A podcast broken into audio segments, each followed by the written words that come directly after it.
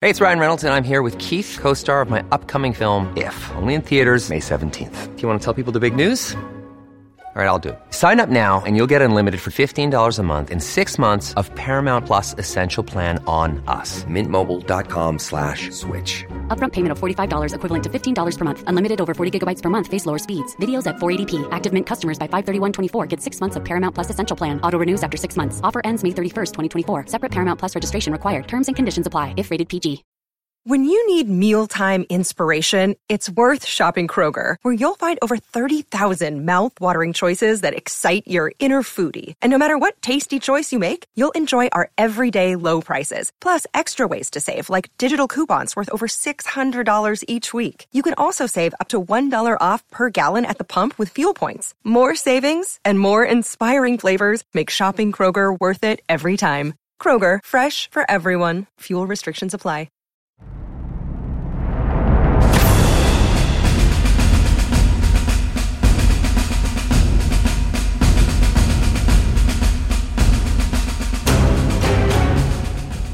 Hello and welcome to the Battleground Ukraine big interview with me, Patrick Bishop, and Saul David. Well, our guest today is uh, Karin von Hippel, Dr. Karin von Hippel, who is the Director General of the Royal United Services Institute, RUSI, which is the world's oldest and the UK's leading defence and security think tank.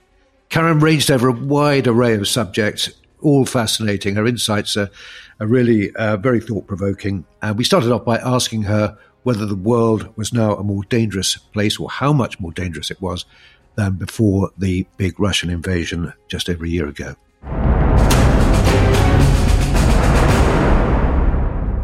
Karin, welcome to the podcast. Thank you so much for coming on. You've got a vast array of knowledge and experience, uh, so we're very lucky to have you.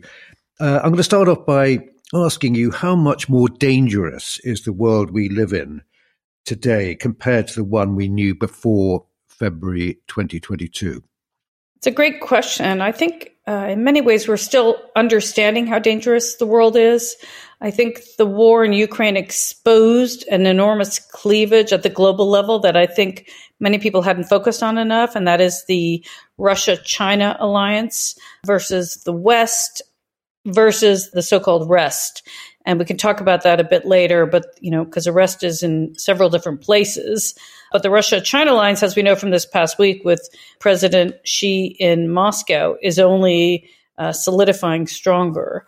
And the ramifications are still unknown. They don't want to call it an alliance for several reasons, but it's certainly a grouping that's offering a very different governance model to other countries out there. This wasn't the view before the Xi meeting, was it? I mean, everyone was being pretty sanguine about China's role in all this, saying that it, it was in its interest to avoid too close an alignment with Putin and the Kremlin. But that doesn't seem to be the case at all. I mean, my reading of it is that this is a clear statement of where China thinks its interests lie in the future. Do you agree with that? Well, I mean, don't forget that Xi and Putin uh, met just before the war on the margins of the Olympics or at the at the Olympics and committed to a limitless friendship. So the concern was already there before the war was launched, several weeks beforehand, and we weren't sure what it meant then.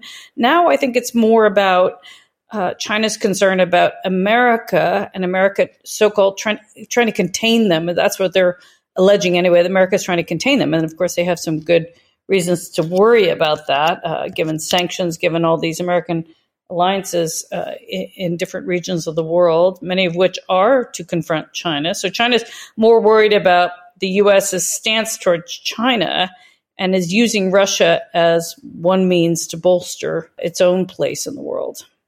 Yeah, I was just interested in your views on the AUKAS, AUKUS, I suppose you would say. I mean, is that something that the Chinese have a legitimate concern about? Sure, the Chinese are concerned about AUKUS, they're concerned, which is the Australian, United Kingdom, U.S. alliance. They're concerned about the Quad, uh, which has India, the United States, Japan, and Australia, and uh, they're concerned about several of these pairings and alliances that uh, Japan is getting much more involved now. It's rearming because it's concerned about China. So I think the Chinese, from their perspective, are very concerned about U.S. language and U.S. action. And the U.S. language is quite strident. And I think it's probably more strident than it should be because, of course, there are domestic political reasons why the Americans are China bashing all the time. Karin, can I ask a, a specific question about? Um, we talked about the visit. We spoke about it on our podcast this week, and Patrick and I have slightly in disagreement, and I'd be interested to know your feeling about this, about the significance of the recent visit. You you've spoken already uh, about the fact that these links were already there. The, these sort of pronouncements were already being made even before the invasion. And in my view, um, Putin was probably hoping for a lot more out of this visit than he actually got. There was, for example, no mention of the uh, Siberia 2 gas pipeline, which is, uh, you know, assumed huge importance for Russia, given that it can't sell oil and gas in Europe any longer. So What's your view? I mean, was it, it seems to me to be a lopsided relationship now. Putin is very much the junior partner in all of this, and he was probably hoping for a lot more from that visit than he actually got. What was your reading of it? Well, it's it's really hard to know because we don't know exactly what they agreed to. A lot of it obviously happened behind closed doors. I think there was a 4-hour meeting between the two leaders. Russia is now a junior partner as you say, and John Kirby publicly mentioned that this uh, one of the American spokespersons, and he did that in a way to poke the Russians because Russia doesn't see itself, it doesn't like to see itself as a junior partner. Russia used to be the more senior partner in that relationship, but now it is a junior partner. Russia is very isolated, so it's important for Putin to have had that visit because he can demonstrate on the global stage that he's still a global leader. But there are all sorts of other parts of the world where the Russians and the Chinese are pushing back against the West, and including in Africa, Latin America, and Asia. And so, you know, it's still early days to see where some of the chips are going to fall. We know some countries in the global south, those countries that abstained in the original UN General Assembly resolution last in March 2022 after the war uh, started, the one that condemned the Russian invasion. 35 countries abstained. And then more recently, on February 23rd, 32 countries abstained. And many of those countries in the global south are not just fence sitters, they're actually more aligned with the Russian Chinese narrative. And I think that's what's so disturbing to the United States, the United Kingdom, the French, and others in the West. I think that's a very interesting point that we often overlook. Um, you mentioned the rest, you know, so everyone's very focused on, as you say, the West versus uh, Russia, China, but vast ways of the world are either uncommitted or pro uh, China and Russia, and these are places that are very rich in resources. So, in some ways, we're in a kind of 19th century colonial situation. There's a sort of scramble for Africa, new scramble for Africa going on at the moment, where in fact the Chinese and the Russians are rivals, aren't they? But nonetheless, uh, how do you see this going? Um, is that something that we should be seriously concerned about and being doing doing more to present our case to the global South? I think the West is uh, the United States, the United Kingdom, the French in particular, are extremely worried about what's happening in Africa. I'm not sure China and Russia are competing with each other in Africa. China has been for many, many years investing in the, the Belt and Road and other parts of Africa, uh, propping up a number of dictators. The Russians have had long-standing relationships in Africa because during the Cold War, they supported these armed movements in many countries, Angola, Mozambique, Zimbabwe, South Africa are still grateful for the support that they received back then. And, and Russia is the largest arms supplier to Africa. What I am struck by is, of course, the French being humiliated, really, Macron being humiliated. I mean, do you remember early on in the conflict with, with Ukraine, uh, Macron kept saying we need to find off ramps for Putin. We don't want to humiliate Putin. What does Putin do? He turns around and humiliates Macron in the Sahel region, where the French have long-standing partnerships and have now withdrawn. They withdrew from five countries um, in November. One of those is Mali, and now that's fully in the French sphere. So I think that's quite interesting. Uh, the United States has sent four or five senior officials: Janet Yellen, Linda Thomas Greenfield, the U.S. ambassador to the UN, Secretary of State Tony Blinken, and I think Kamala Harris, the Vice President, will be going soon to Africa on it, trying to push back on a counteroffensive. And more recently, I don't know if you noticed, but the United States released intelligence that the Russian Wagner group was going to try to assassinate the leader of Chad, which is fascinating because, of course, uh, the Russians are in Chad. They're providing military training and other types of support. So there's certainly a battle going on in Africa, and I'm not sure the West is going to win this because they have seen been seen by so many African countries as colonialist, imperialist, lecturing, hectoring. And the Russians don't do that at all, right? They just say, you know, we'll we'll we'll sort out your resources. I mean, of course, they're pillaging in these countries. They're treating civilians horribly. There's, you know, there's some massacres that have allegedly happened in a number of places. Uh, so, you know, the the jury is still out about how the people in these countries will view the Russians. But at the moment, the Russians are quite popular. In terms of global security, though, Karin, does what's happening in Africa matter as much as other parts of the globe uh, in terms of Russian and, and Chinese influence and, and America and the West's sense of, of their own security? Yes, it does. I mean, it matters not just in the UN and places where we, you know, where there are many important issues that require global support, but of course, Africa is home to a number of resources, rare earth minerals. You know, Africa is going to become even more important going forward. And that's why you hear the rhetoric changing that by the United States and others that Africans are partners.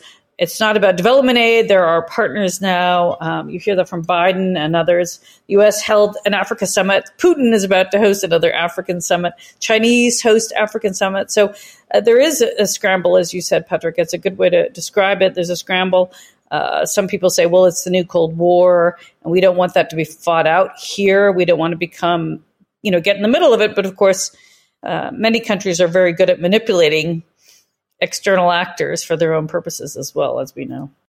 Okay, that's enough for part one. Join us in part two when we'll be hearing more fascinating insight from Karin von Hippel.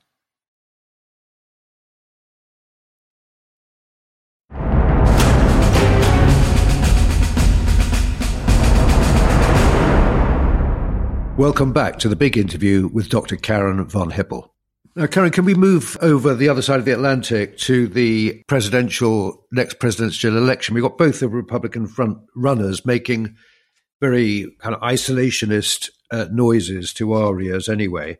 How serious are they, do you think? And what would be the effect if there was a Republican president in the White House acting on campaign stances? Are you t- you're talking about DeSantis and Trump both, you know, DeSantis recently made some comments about Ukraine being a territorial dispute. He got a lot of pushback from more traditional Republicans. And then Trump, who knows? He's just sort of a little bit, you know, off the ranch really in many ways about foreign policy. We've seen that he can be very unpredictable. And um, so he would certainly be very damaging. It's not clear yet who is going to you know who's going to become the candidate at the moment trump looks like he's still the most popular amongst the rank and file Republicans. Uh, but it's still early days. And, you know, it, he's about to be indicted in several different jurisdictions New York, maybe Georgia. I don't know how if this is going to damage him or not. It, it won't damage him among his base, but it might damage him amongst others. And so, you know, I, I, think it's too early to predict. But yeah, it would be a concern, certainly, if DeSantis becomes president in terms of foreign policy. He's just untested. He doesn't know much about it. He's making rookie mistakes now. It doesn't mean he might become more sophisticated and change. I mean, don't forget, Obama didn't know much about foreign policy either before he became president. Most most candidates don't. They're much more steeped in domestic. I think uh, President Biden is the one president who came into office with decades of foreign policy experience, but most of the rest do not have that. I mean, Karin, as you were alluding to, uh, DeSantis has already rode back on some of those initial comments, given the response from some of the senior Republican leaders in Congress. And that gives us, or it gives me, uh, as someone who feels that Ukraine needs to be solidly backed in this conflict, uh, a little bit of confidence that um, it's not necessarily going to lead to an immediate pullout or some kind of disastrous scenario where, where America stops supplying uh, stop supporting Ukraine. What, what's your feeling? Well, I, we don't know, and that's why the next sort of year and a half are so important uh, before the elections. And it's important to the Ukrainians, not just because of U.S. support, Western support in general, but also because the longer the war lasts, the harder it will be for the Ukrainians to maintain their fighting stance. They'll just be worn down by the greater number of Russian troops. Um, I mean, the Russians are taking significant losses, as we know. It doesn't seem to be impacting Russia yet. Uh, but we, you know, the longer it lasts, I think the more it is in Russia's favor. Now, I think what is potentially likely to happen, kind of a worst case scenario, is some sort of protracted stalemate where there's low level fighting that the, the four regions in the east and Crimea, well, let's just say Crimea likely stays in Russian hands, and the, the other regions are probably low level fighting like there has been for some time. And there isn't a real peace deal. There's more likely some sort of armistice, North Korea, South Korea type option. And then that's the best thing for Russia because, of course, it's hard for Ukraine to get in the EU and NATO if it has parts of its country still in conflict. And so, you know, I think that's another way for Russia to wear down Ukraine. But we don't know anything could happen. I mean, tomorrow we could wake up and we find out that, you know, Putin fell out of a window or, you know, what seems to happen to all of his opponents. He could have a heart attack. There could be some game changer on the battlefield if the West is able to ramp up its support significantly in the very near future. But at the moment, it's not looking good. It's looking more likely a protracted conflict and potentially a protracted stalemate. It's a pretty bleak assessment, Karin. I mean, we've just seen pictures of Russia sending, I think it's T 52 tanks, isn't it, Patrick? I mean, these are kind of 1960s models. Um, the West may be making more out of this than they need to, but it's not a good sign for the Russian military, frankly. And there are other indications that w- we've seen that things are not right with their military. And it may be we're pretty optimistic, or I am, that Ukraine is about to make significant gains. But your view, of course, which may well be correct, is a bleak one. Um, and if it is right, if you are right, and, and we do settle down to some kind of you know, pretty messy uh, scenario in which uh, Russia has not been significantly rebuffed on the battlefield. What does that tell us for the security of Europe going forward? Yeah, look, I don't know what will happen. No, no one really knows. I mean, it, it's true what what you're saying that the you know that the Russians are suffering heavily. They're suffering heavy losses in particular, but they seem to not mind throwing bodies at this, and they seem to not mind losing civilians. I don't know what the tipping point will be in Moscow. They've already lost far more than they have in really any other conflict after the Second World War. You two would know better, uh, but I think we need to plan for that scenario and hope that it doesn't happen. Because what I worry about is we think that oh we'll have some sort of deal the ukraine is going to win soon and let's think about peace plan let's plan for reconstruction yes we need to do all of that but we also need to plan for the worst case scenario for the ukrainians and and how we're going to deal with putin i mean for me this indictment by the international criminal court of putin as a war criminal was almost irrelevant because I've we've all seen him as a war criminal. I don't know what Western leader could ever shake his hand before that indictment, even because of what he's already done in Ukraine and the the you know the acts he's committed, the the war crimes that he's committed.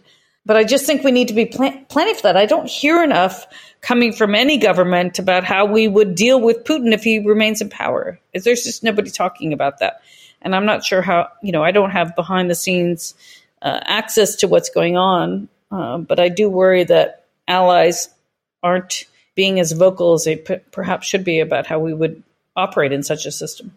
Are you um, encouraged by the degree of solidarity you, Europe has shown thus far, anyway, towards Ukraine? That's not necessarily something we would have predicted at the start of this conflict. Yeah, I mean, everybody has been saying, you know, Putin rightly thought the West would cave because it had caved so many times in the past, and he has been able to poke and interfere in all of our countries, whether it's election interference or media interference, or in many cases, military interference. There was Georgia, there was in 2008, there was Crimea in 2014, there was Syria in September 2015 when he came in in big numbers militarily, and we just got out of the way. So there were, was every reason for him to believe that we would all get out of the way. And the fact that the West finally woke up to that threat was, a, I, I suspect, a huge surprise to him. He was considered such a genius tactician, probably more than strategist, but tactician before this. And in many ways, he's completely eroded that view of him. Uh, but he's, you know, he's in so deep. I'm not sure how he gets himself out of that in terms of his own survival. Um, so yeah, the West is mostly aligned, but it's still been slow, slower than many wanted to be um, in terms of providing support. I mean, you could make the case, yeah, well, look, in a, in a year and a bit, it's ramped it up in extraordinary ways. West has in ways that it has never done before in this kind of a conflict. There's still some stragglers. There's still challenges like Hungary. Uh, there's been some nice surprises like Poland. uh, and of course, if, if the war ends sooner rather than later, Ukraine will probably emerge as this, having the strongest military in Europe and probably will be aiding others uh, in terms of training and how to use technology in conflict. I mean, there's all sorts of incredible innovations that the Ukrainians have, you know, come up with by necessity. That often happens in conflicts. They've shown themselves to be incredibly brave, and everyone's admiring of that. So, you know, it could have gone the, the Afghanistan way, and it didn't. It went, you know, exactly the opposite direction. Karin, one of the most alarming aspects of the last year has been the nuclear saber rattling that the Russians have been indulging in, and even going so far as to suggest that uh, Britain sending depleted uranium shells with its Challenger two tanks is a is is a, a form of escalation. And um, but how seriously do you take these threats? We were a little bit alarmed at the beginning of the year. That is um, shortly after the big invasion of Ukraine began, but we've been getting less convinced that these threats actually mean anything. What, what's your take? Well, I mean, the conventional wisdom, I don't know if this is true or not, but there's certainly a belief that part of the reason that the Russian threats have uh, at least been abated. They haven't disappeared entirely because we've heard Medvedev and a few others make these comments. It's because of Chinese pressure on the Russians. But, you know, it's not entirely clear. Some people say that isn't true. Some China watchers say that isn't true. Um, but certainly the concern about the global situation with respect to nuclear threats can make one incredibly despondent because don't forget, it's not just Russia's threat- threatening to use tactical nukes in Ukraine, um, but of course, the Iran deal is pretty much dead, even if obviously China was able to get Iran and Saudi to sign a deal. We've had Kim Jong un in North Korea uh, expanding his nuclear arsenal and testing uh, various missiles. China is expanding and diversifying its nuclear arsenal. And, and many countries are developing weapons like hypersonics that are outside of international agreements and partnerships. So there's a lot of reason to be concerned, not just about the nuclear threat inside Ukraine, but at the global level about you know the global nuclear posture. Karin, can I ask you for your thoughts about Taiwan? At the beginning of the conflict, I think there was a kind of hope that this would actually, uh, the West's robust response would actually send a signal to China that uh, would deter them from advancing their, their plans for Taiwan. My feeling, I don't know about you, Saul, is that as time has gone on, it's actually had the opposite effect. And um, indeed, they're, they're rather encouraged by what they're seeing. Is that how you see it? Who's, who's encouraged? The Chinese are encouraged? Yeah, I, I think that um, they're, well, I'm, this is just speculation, of course, but I think particularly following the, the meeting in Moscow, uh, it seems to me that they're now in a posture where they think, okay, um, with the West preoccupied with Ukraine, it can't, it, it's not going to have the capacity to actually oppose us should we launch uh, this, you know, long feared invasion of Taiwan. And indeed, this is something that is is coming out of, you know, Western intelligence briefings are saying, uh, in America particularly, uh, that they fear the operation could be launched as early as January 2025. Um, is that something that, that concerns you? Well, of course, everything concerns me. In these kinds of situations, uh, it's it's always dangerous to predict what might happen. There are a lot of reasons that the Chinese would not invade that held true at the start of the war that still hold true today because they're seeing how isolated Russia is. They're seeing how Russia is not able to come back under Putin's leadership into any sort of international community. Um, they would have to manage a very difficult and tricky uh, insurgency, likely. And then there's the strange question of what happens to the Taiwanese silicon chip capacity. Don't forget, Taiwan has the most sophisticated, is the only country that can manufacture them at that level. I mean, I know the Dutch also have impressive capability too, but the Taiwanese are, are the global leaders. The Chinese need Taiwanese chips. And, you know, we, we go to Taiwan most years at, at RUSI. I was there in October. And it was very interesting conversation talking about how, in many ways, the Taiwanese see their chip capability as a deterrence. And, that, you know, whether that means they, you know, they blow up their own factories uh, if the Chinese invade or the Americans just stop doing they're part of the relationship. There's a lot of design that happens in the United States before it gets to Taiwan. Um, but you know that is an interesting deterrent. I don't know how you know seriously the Chinese take it or not, but it's certainly some a factor to bring into the thinking about this.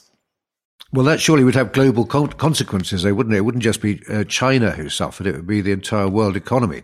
And, and the Chinese realize that. So they have military reasons to be concerned. They haven't had a military conflict, what, since Vietnam or, or, or Korea, right? You two would know better. They haven't been involved militarily in a significant way. They've, of course, had skirmishes with the Indians and others. Um, and so I think China worries more than Russia about having egg on its face militarily. You know, Putin's been humiliated, but he can just say black is white like he does. But the Chinese, I don't think, would deal with it in the same way. And I think it would be a huge blow to Xi's prestige and leadership. I know they see Taiwan as an inherent part of China, and the return of it is, you know, something, of course, that they take very seriously. But I think that they also worry about a number of the challenges that the Russians have faced. I think they're trying to root out their own worries about corruption inside the military, as we've seen obviously a lot of the Russian defense modernization didn't happen. The money was just stolen. And I think Chinese are starting to try to root that out in their own system because of what they've learned. I mean, on that subject, Karin, I, I, I quoted something in the podcast today, uh, a statistic I'd seen that uh, eight, over 80% of of weaponry coming into China. Obviously, it makes a, uh, a lot of its own stuff, but the stuff it does import comes from Russia. Uh, now that rather surprised me, given what we've seen on the battlefield of Ukraine, and and it may be that they're going to want to reverse that that trend and, and get their stuff from somewhere else. Now, there is a concern also, of course, you just reminded me that the um, Chinese are going to supply the Russians with weapons, and the Americans are threatening sanctions. So that's another factor, you know, that China would go go into a very negative situation at the global level, not only if it invaded Taiwan, because of course there would be global sanctions against it, but also uh, if it starts to supply weapons. I think there is concern that it's already supplying Russia with dual use components. It's certainly uh, getting a lot of, you know, uh, it's buying it's hydrocarbons, and so it's able to provide Russia with a lot of cash to sustain its war. Um, but yeah, there is concern about China supplying weapons to Russia as well. So to sum up the issue of Taiwan, then, Karin, I, I uh, we take your caveat. We, we, we can never know for sure, but your your feeling seems to me, and it seemed to agree with my feeling actually, because Patrick and I do slightly disagree on this too. That uh, there are more reasons for China not to invade Taiwan anytime soon than there are uh, the other way. Yeah, I don't think China's worried about America being distracted by Ukraine. America can handle Ukraine and supporting the Ukrainians and certainly applying enormous sanctions on China at the same time, if not military support. Uh, they've always planned for several simultaneous wars. We've seen, though, that there is a huge challenge in just getting ammunition and, and you know basic supplies to the Ukrainians. So it wouldn't be easy, but I think the Americans could do it if it had to. And I know that China cares a lot about its global economic position and doesn't want to cause a, glo- a global economic crisis. So I think that whatever they do, it's a lot easier for them to, you know, as many people have said, it's a lot easier for them to win this war by not invading, by just continuing its policy of slowly strangling Taiwan. And there are a lot of ways you can do it without using military force.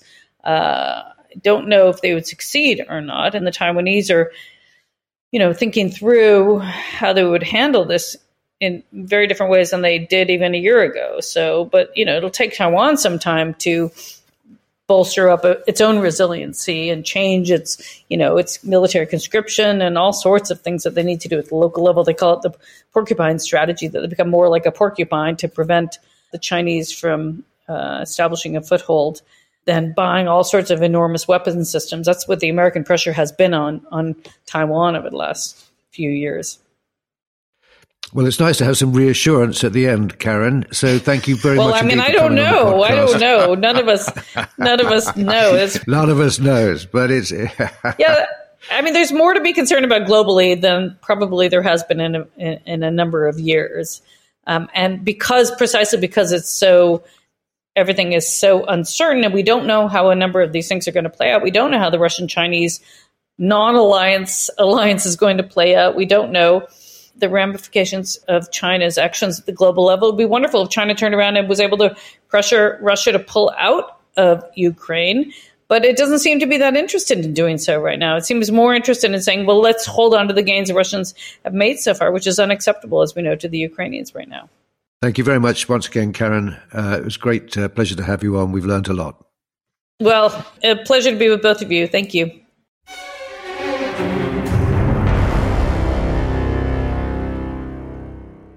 Well, that was wonderful, wasn't it, Patrick? She moved across so many interesting subjects and some quite alarming stuff that I have to say.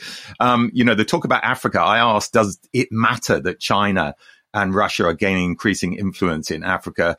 Sounds in retrospect like a rather naive question. Their response was, yes, it really does matter. Resources, uh, the influence on the UN, and other effects. Is this a, a trend you've been keeping your eye on, Patrick?